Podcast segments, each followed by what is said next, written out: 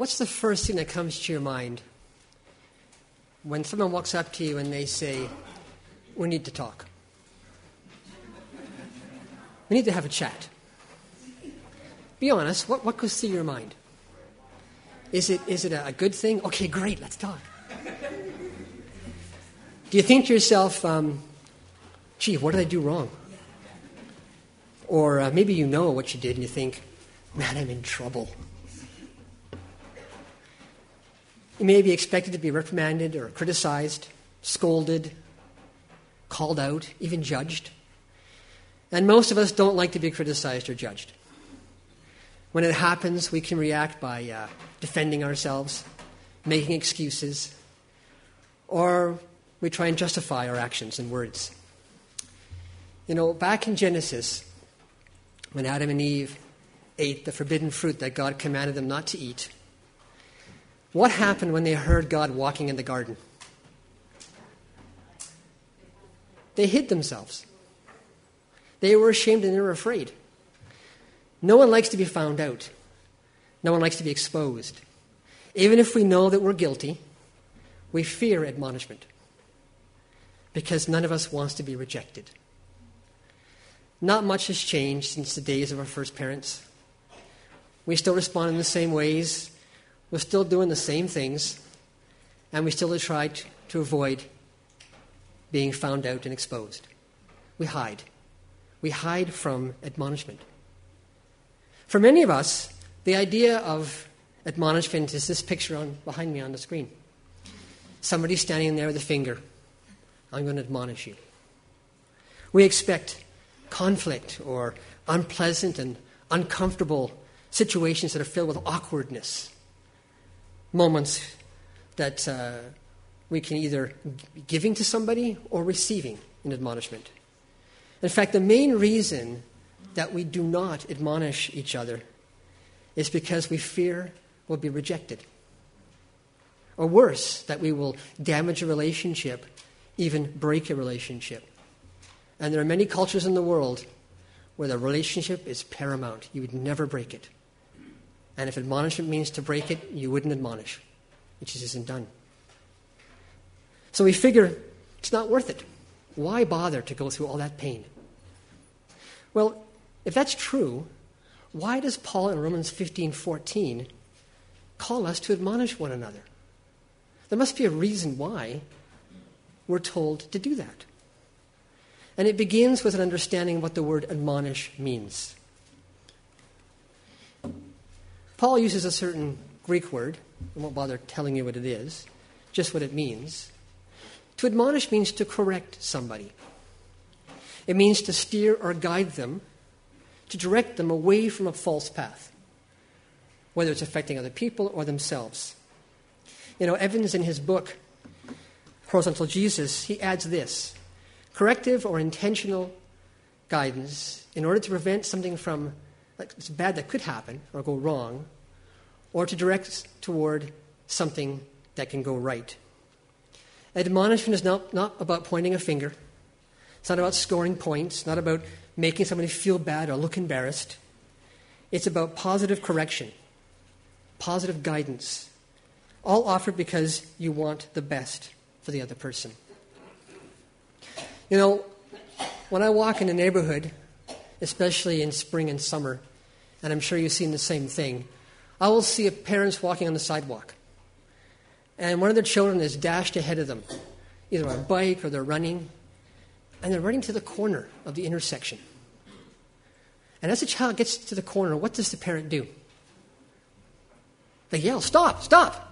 At the corner. You're supposed to stop at the corner. Their fear is the child is going to run into the intersection. This is admonishment. When they get to the child and they bend down and they, they explain again why you have to stop, it's for your own safety. That's also admonishment. The first one is preventative, the second is correction. It's a terrible feeling to see it. If, um, I've had uh, a friend of mine, her daughter ran past me towards an intersection, uh, and as she went past, she was wearing a hoodie. I reached out and I grabbed the top of her hoodie and pulled her back because I wasn't sure if she was going to go into the traffic or not. That's admonishment, helping somebody do what is right. In our series of the one, the one other sayings in Scripture, there's a reason why we talked about uh, acceptance of one another and why we talk about loving one another before we talk about admonishing. Because admonishment is done in the context of acceptance. When our relationships are securely built on mutual love and acceptance, then admonishment can properly and biblically be given and received. It's not just about giving admonishment, it's also about being able to receive it. The other person that I wanted to quote was Gene Getz. He writes, It is our unconditional acceptance of others that gives us the credibility to admonish and correct. By accepting others as Christ accepts you, we earn the right to admonish others who are straying from the straight path that God has outlined in the scriptures. So, Paul tells us in this verse to admonish, to correct one another, to guide and to assist in order to help each other live as Christ intends us to live. In fact, if you think about the Bible for a second, think about your reading of the Bible. How many times does God admonish his people? Scripture is full of admonishment. You know, Jesus uh, admonished James and John for wanting to sit beside him in the kingdom in their own throne. He corrected them. It was a wrong attitude. The prophet Nathaniel, when he went to David and told him the story about uh, the rich man who took the poor man's sheep, was admonishing David. You took and killed Uriah to take his wife. That's admonishment, not easy to give. Now, of course, admonishment may not be a pleasant experience, but it's for our good. And it's a demonstration of your love and concern. Now, biblical admonishment stands on two principles. There are two conditions that should be present if you're going to admonish somebody. The last thing I want to do is have you leave today saying, Well, guess what? I am going to admonish people. I am ready to go. The gun is loaded, and I am ready to admonish people. I got the finger ready. No, that's not what we're talking about this morning. Because there are two principles that must be in place that uh, Paul talks about. In fact, before I get to Paul in Romans 14, uh, 15, I want us to look at John chapter 1, verses 14 to 17. And I've, I've written them on the screen, so you don't have to turn there in your Bible. Because these two principles originate with Jesus, they're in fact Jesus, and Paul merely describes them for us in a different way for the church in Rome and for us. It says here in John and the Word became flesh and dwelt among us. And we have seen his glory glory as the only Son from the Father, full of grace and truth. For from his fullness we have all received grace upon grace. For the law was given through Moses, grace and truth came through Jesus Christ.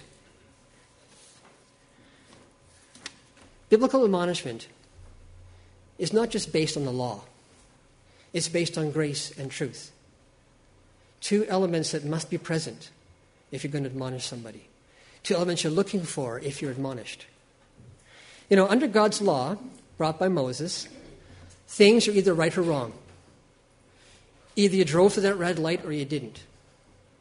Either you obeyed God or you didn't. The law shows us where we fall short of God's standard, and since we can never consistently obey all of His law, we rightfully stand in fear of God's judgment, just like Adam and Eve, who hid themselves, knowing that they, they did wrong. This is a type of admonishment that we fear. This is a version of admonishment where we're called out, we're embarrassed, criticized, rejected, and judged without compassion or love or understanding. We're guilty, and someone is there to point it out to us.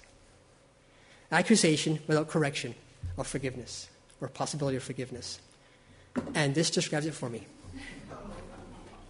He knows he's guilty. But with a puppy, your first reaction is to say, "Oh, don't do it again." You know, it's mixed with some compassion. So somebody admonishes you, this is how you should look. And they'll forgive you right away. Because Christ brings grace and truth. He's full of grace and truth. He is grace and truth. And so the admonishment that God gives is always based in truth, but it's delivered in grace. It's given to us with the possibility of forgiveness, the possibility of change. It is corrective. When Adam and Eve rebelled and disobeyed God, they were ashamed and afraid, and there were definite consequences. We see it in our world every day, we see it in our own lives, the consequences of the rebellion and sin. But look what God does. Back in Genesis 3, God does two things for them. We know in verse 7, when they had sinned, they took leaves and they sewed leaves to cover themselves. In verse 21 of Genesis chapter 3, it says that the Lord God made for Adam and Eve, or Adam and his wife, garments of skins and clothed them. Why did he do that? You know, the first and last sacrifice for us was made by God. The first sacrifice in Genesis was God sacrificing an animal to clothe Adam and Eve, to hide, to clothe, to forgive. The last sacrifice is Jesus on the cross, doing exactly the same thing but for eternity, for all time, washing us so that we would not have to stand in condemnation before God, but in forgiveness.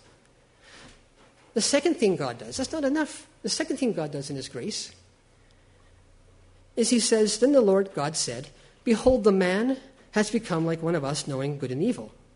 Now lest he stretch out his hand and take also from the tree of life and eat, live forever. And the Lord cast out Adam and Eve from the garden. Why? You know, if Adam and Eve had have eaten from the tree of eternal life, they would have been eternally con- condemned. So God cast them out to protect them from a greater sin of being in that condition forever. God's purposes to redeem us was in getting them out of the garden. That Jesus becomes the tree of life, eternal, that we, could, we partake of. You see, there can be no grace without truth. And truth without grace offers judgment without mercy.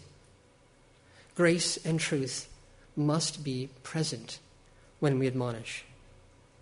Together, they are the two principles that Paul talks about. And these come only from Christ, they're not from us. We don't create grace, we don't create truth. They come from God who fills us. And so we come to our verse for this morning in Romans 15 14. And concerning you, my brethren, I'm also convinced that you yourselves are full of goodness, filled with all knowledge, and able also to admonish one another. Paul takes these two principles of grace and truth and he rephrases them as goodness and knowledge. And these together render us able to admonish one another. Being full of goodness. You know, goodness does not come from us.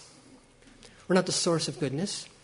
Paul, earlier in the same book, in chapter 3, says, There is none righteous, not even one. There is no one understands, there is none who seeks for God. All have turned aside. Together, together we've become useless. There is none who does good. There's not even one. Well, if you're honest and look in the mirror, would you say to yourself, I'm pretty good? I'm a pretty good person. I'm full of goodness. No, we don't normally say that about ourselves. That has to be sourced in Christ. Well, since we have no goodness in us, how can Paul say in 1514 that he's convinced that you yourselves are full of goodness? How can we be full of goodness if there's nothing good in us? Well, it's because our source of goodness comes from Christ. He is full of grace and truth. When He fills us with His life through His Spirit, then we're filled with goodness. If you confess with your mouth Jesus is Lord and believe in your heart that God raised him from the dead, you will be saved.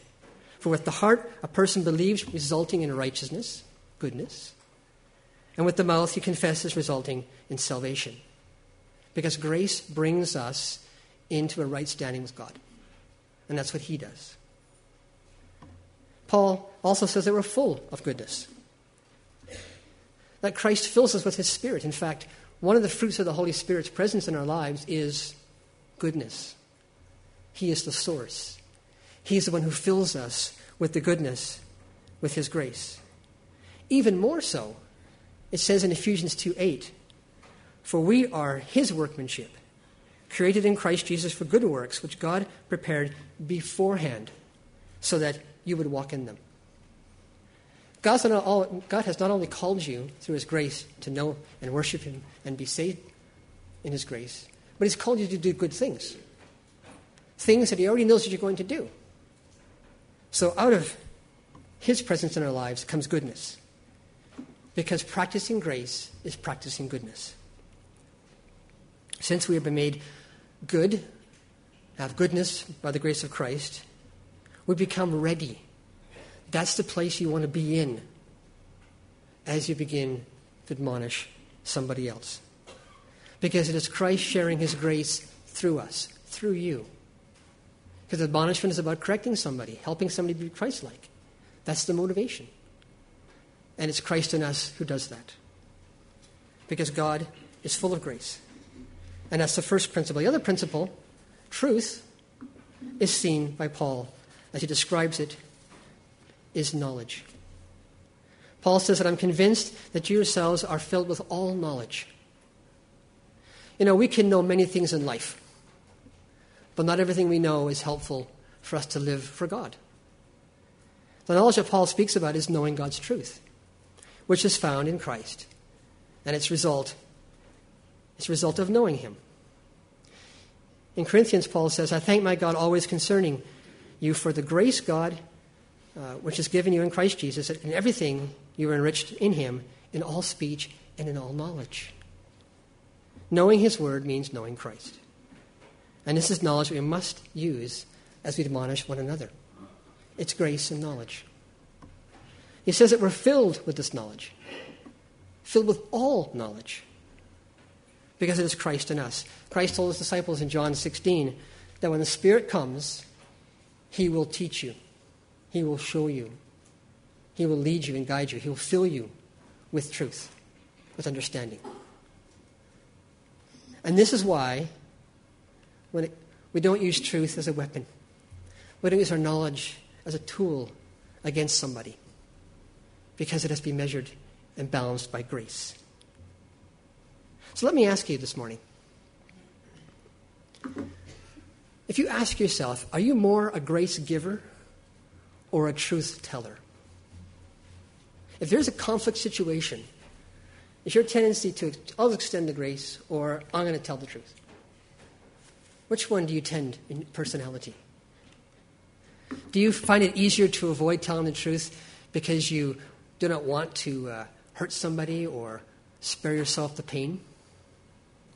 Do you fear hurting a relationship and so you just avoid the tough task of correcting somebody, even if they're harming themselves? It's a delicate balance. It's a situation by situation thing. Or does or do you tend to find that uh, your truth for love overshadows your spirit of love? You know, isn't being right the most important thing? Some of us have challenges in that. My tendency is to be more of a grace giver. I don't like the conflict. It's a challenge, it's a turmoil. But sometimes truth is required in order to extend the grace. In reality, we need to balance between grace and truth. Grace gives us the freedom and the space from which we can give and apply truth to other people in the form of admonishment. John Ortberg, in one of his books, says even the simple act of offering counsel to another becomes more valuable because guidance rooted in truth is more likely to hit the mark when offered with grace. It's more likely to be heeded. So, doing biblical admonishment. Admonishing one another is not something done lightly because it's a demonstration of love and grace. You know, when these conditions are met, of goodness and knowledge of grace and truth in your heart, you have the right to speak into another believer's life. Sometimes you're the one that God has selected to bring some, to attention somebody's fault. Or maybe you're the one who needs to be admonished. And you know it. And you're waiting for somebody to come and say, you know, brother, sister, I love you, and I've noticed this. And uh, to grow more like Christ, I think some things have to change. Admonishment must be exercised through grace and truth, a grace that He places in us. But the purpose of admonishment, of course, is about seeing others grow, mature like Christ. You know, as Getz reminds us, admonishment must be based on God's specific will and ways, not on what we think should be or should not be doing. Admonishment is not about imposing our personal preferences. That's a tough one. Separating what God's truth says, what His Word says, what His, good, what His Word wants for us, from our personal preference.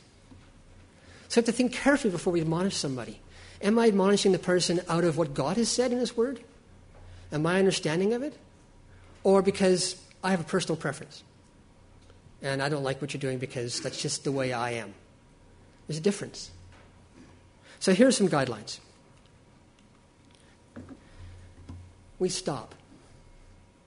We make sure that God is filling us with His grace and truth, that goodness and knowledge is in us. We've done our homework. You know, ask yourself Am I speaking God's truth to another person for their benefit?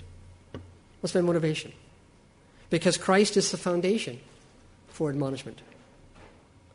It comes out of a heart uh, that loves and has concern for others. It's also, and this is important, it's also personal.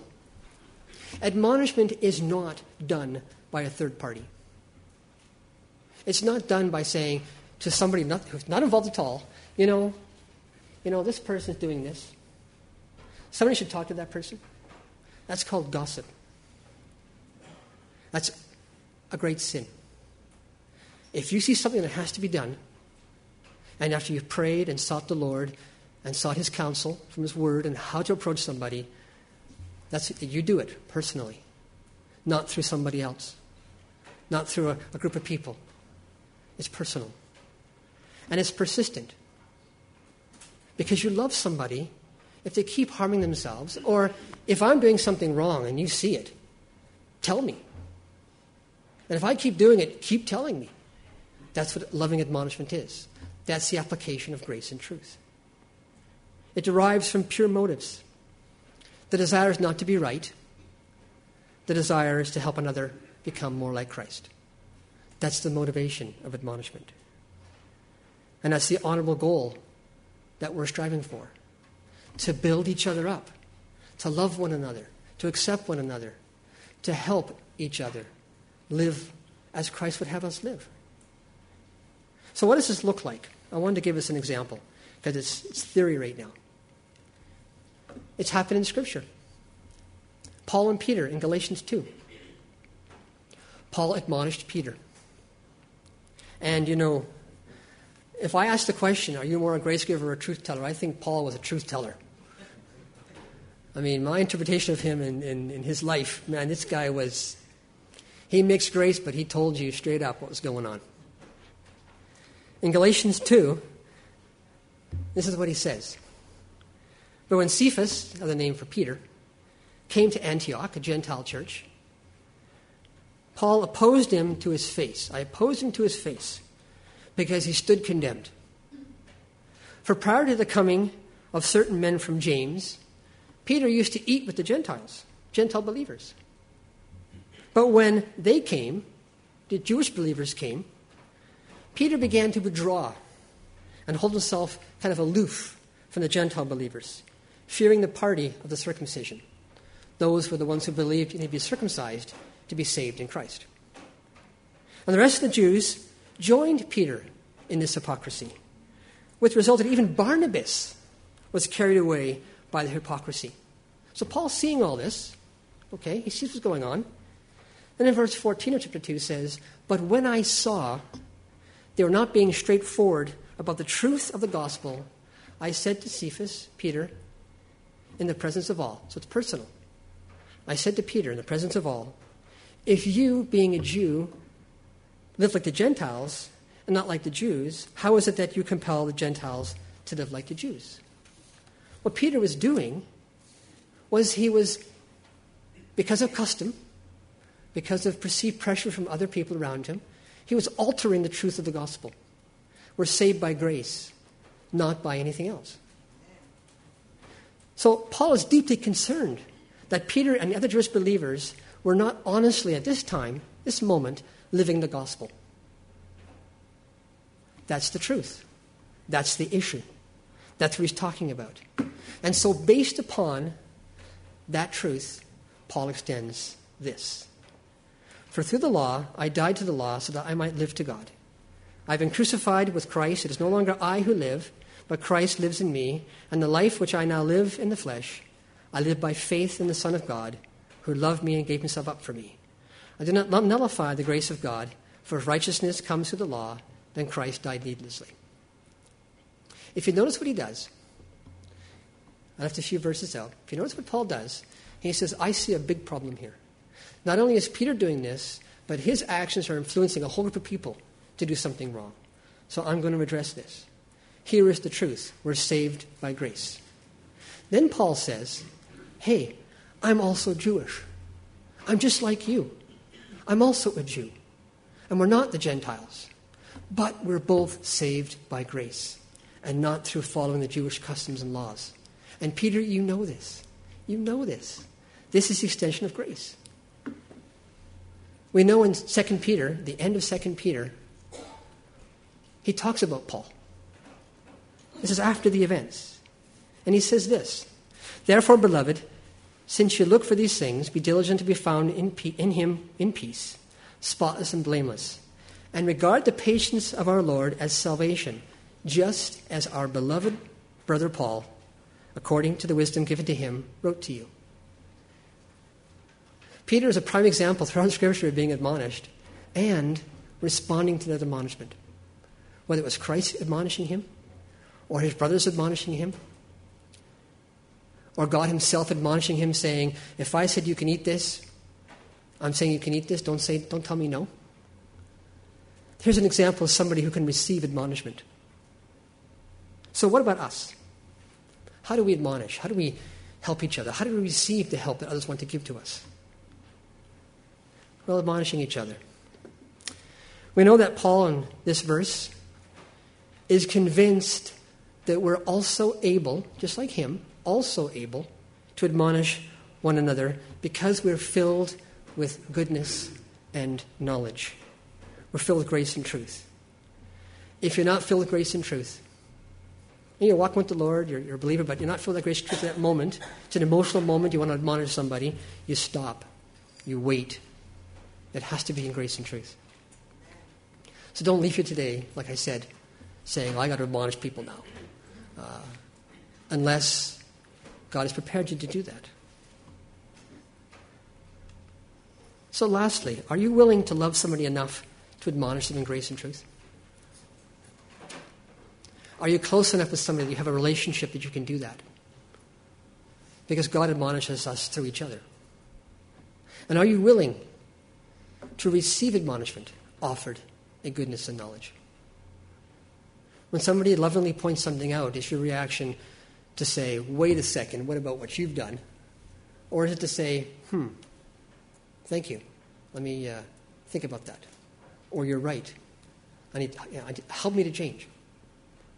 That's what admonishment is, biblically speaking. It's not a license to go out and to tell everybody admonishing them, because this is referring to fellow believers admonishing one another. I'll leave you with this. We proclaim him, admonishing every man and teaching every man with all wisdom, so that we may present every man complete in Christ. We proclaim Christ. That's our objective.